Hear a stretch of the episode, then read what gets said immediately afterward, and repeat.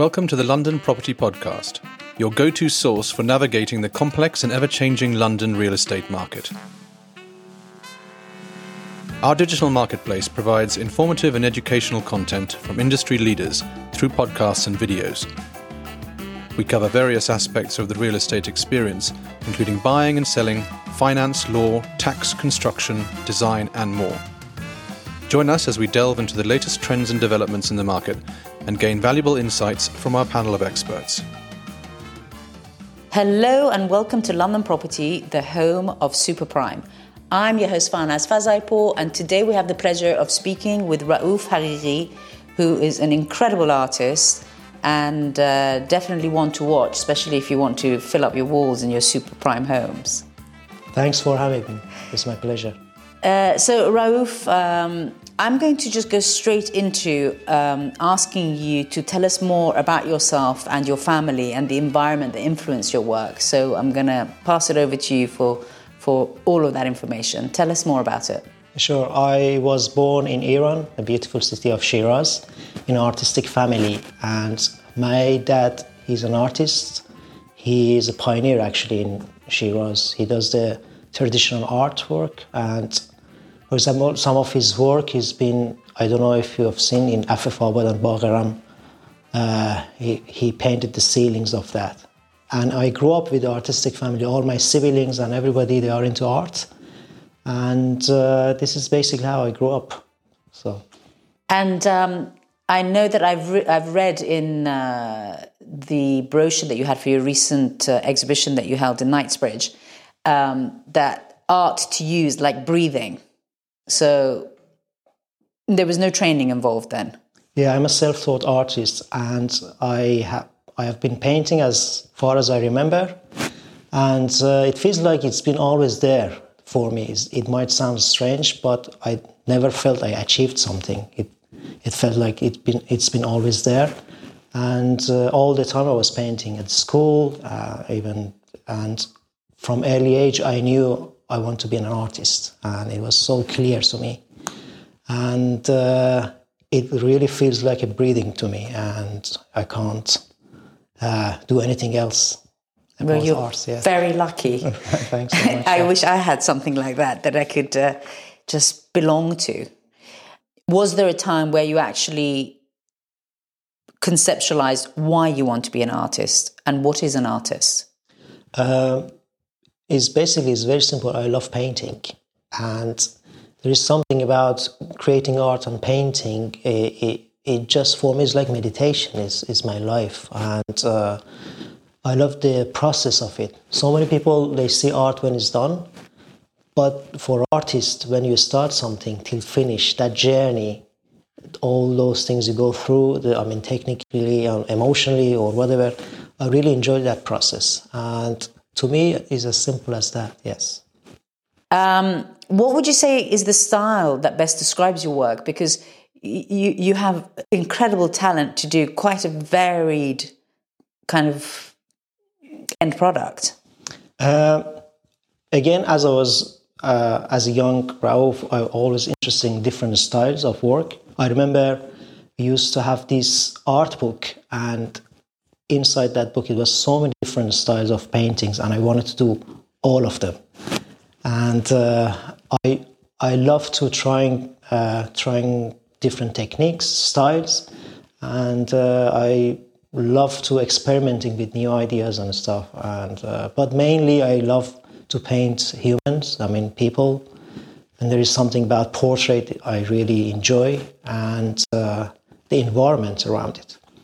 And also, I was, again, since young age, I was interested in surrealism, which is uh, uh, recently I started doing more and more, like these kind of drawings. I normally, and I really enjoying it. So, surrealism is something that you have uh, been doing more recently, but a lot of a lot of what you've done is done in pencil when it comes to the surrealism work.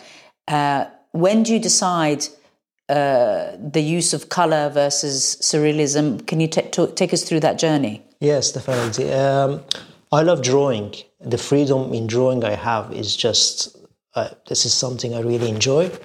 Normally, when I you put color on something is like statement. Okay, this is like blue or whatever.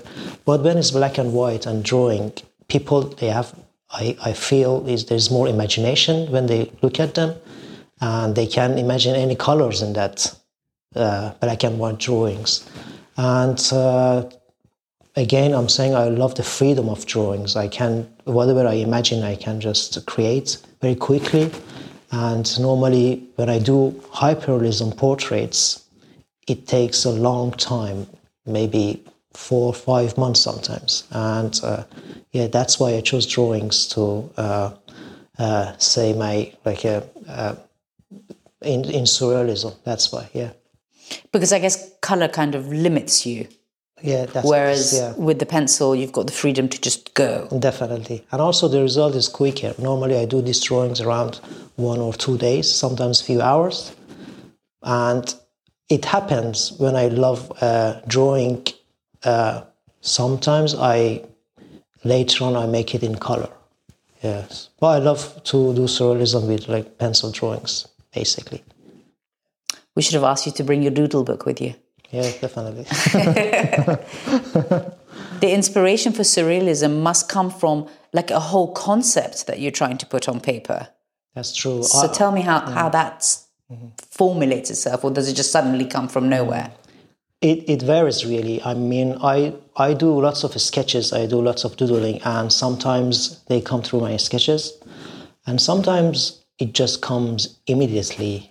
And again, uh, uh, it happens. Sometimes I start drawing something and I have no idea what it is till it finishes.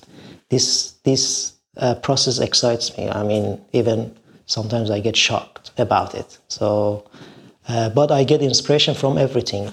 Watching TV, uh, watching people, everything happens around me, my life and everything. Yeah, that comes from.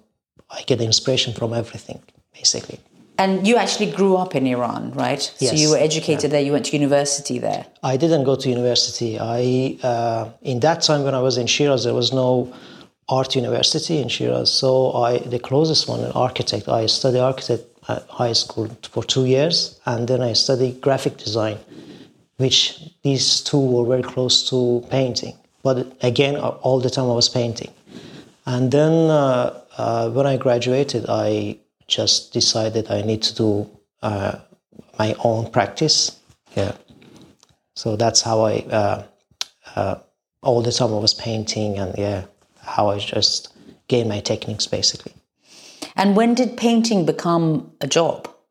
Um, a very young age, actually. I started teaching art at age 18. Uh, and also um around 17, I started playing guitar as well. So I used to teach guitar and uh, art at the same time. So this is uh, was actually how it started. Yeah. And did you feel that li- uh, living in the environment that you had to live in with the difficulties that Iran was going through, all the changes, influenced your work? Definitely. I mean, uh, this is something I found out everywhere I live. It does affect on my work. Probably most of the artists are like that. But uh, it was a bit difficult because I remember I couldn't uh, exhibit so many of my work because of the how it was. And uh, but when you have restriction, you find a way to find a way to actually uh, create something and tell the people uh, what you want to say. Restriction actually makes people more artistic. definitely. Because I remember when I went to Cuba and the, everybody's musical talents, and you sort of feel like, you know, if there's nothing else, you've got that. Um, so with with with that in mind, uh, your work um, now actually has a lot of female, you know, uh, controversial female figures when it comes to you know the woman life freedom movement in Iran. Did that influence your recent work? Definitely. I mean, I was watching news and everything, and it happens very naturally. I didn't force myself to. Uh, uh, I mean, it just happened. Like mm, I have to draw something, and uh, yeah, this is a very sensitive subject, and I love to uh, work around that. Basically, And yes. So when something's on your mind and occupying what you're thinking, then it just comes out in your art. Yeah, definitely. Yeah, it has to feel right as well. And yes, and sometimes when I draw something, I'm not sure if I want to share it, but at the same time, I realize this is this is me. I have to actually uh, express myself somehow. Yeah. Um, now you've won many awards since you've been in the UK. True. And uh, a number of those awards have been for portraits at the National Portrait Gallery. Yes. So talk to us a little bit about the ones that uh, you're most proud of, and uh, you know, for you was, you know, this is it. I've really achieved what I'm trying to achieve.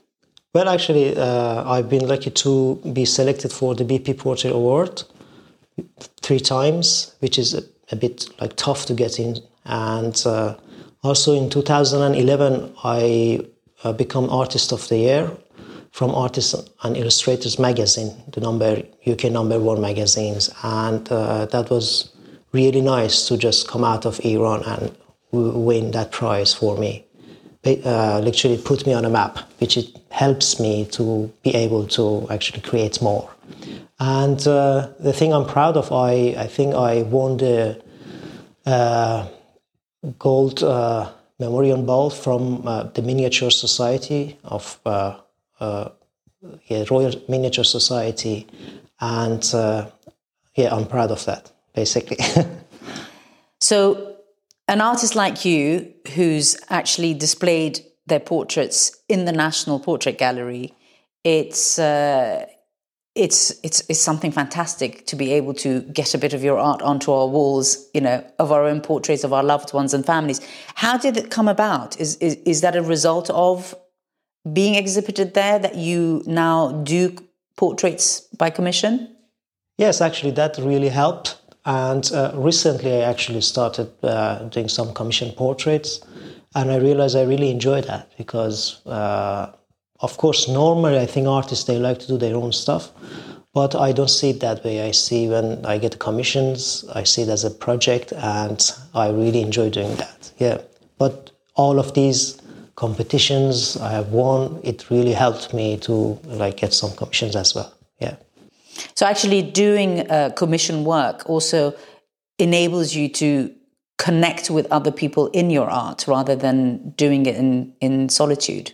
That's true. That's true. And uh, I I actually feel every time I paint something, even from a photo, whatever, it the result is something very different, special. You, you can't compare it to the photo because it's so different. And uh, uh, I always feel there is part of me in in those portraits as well. So, yeah.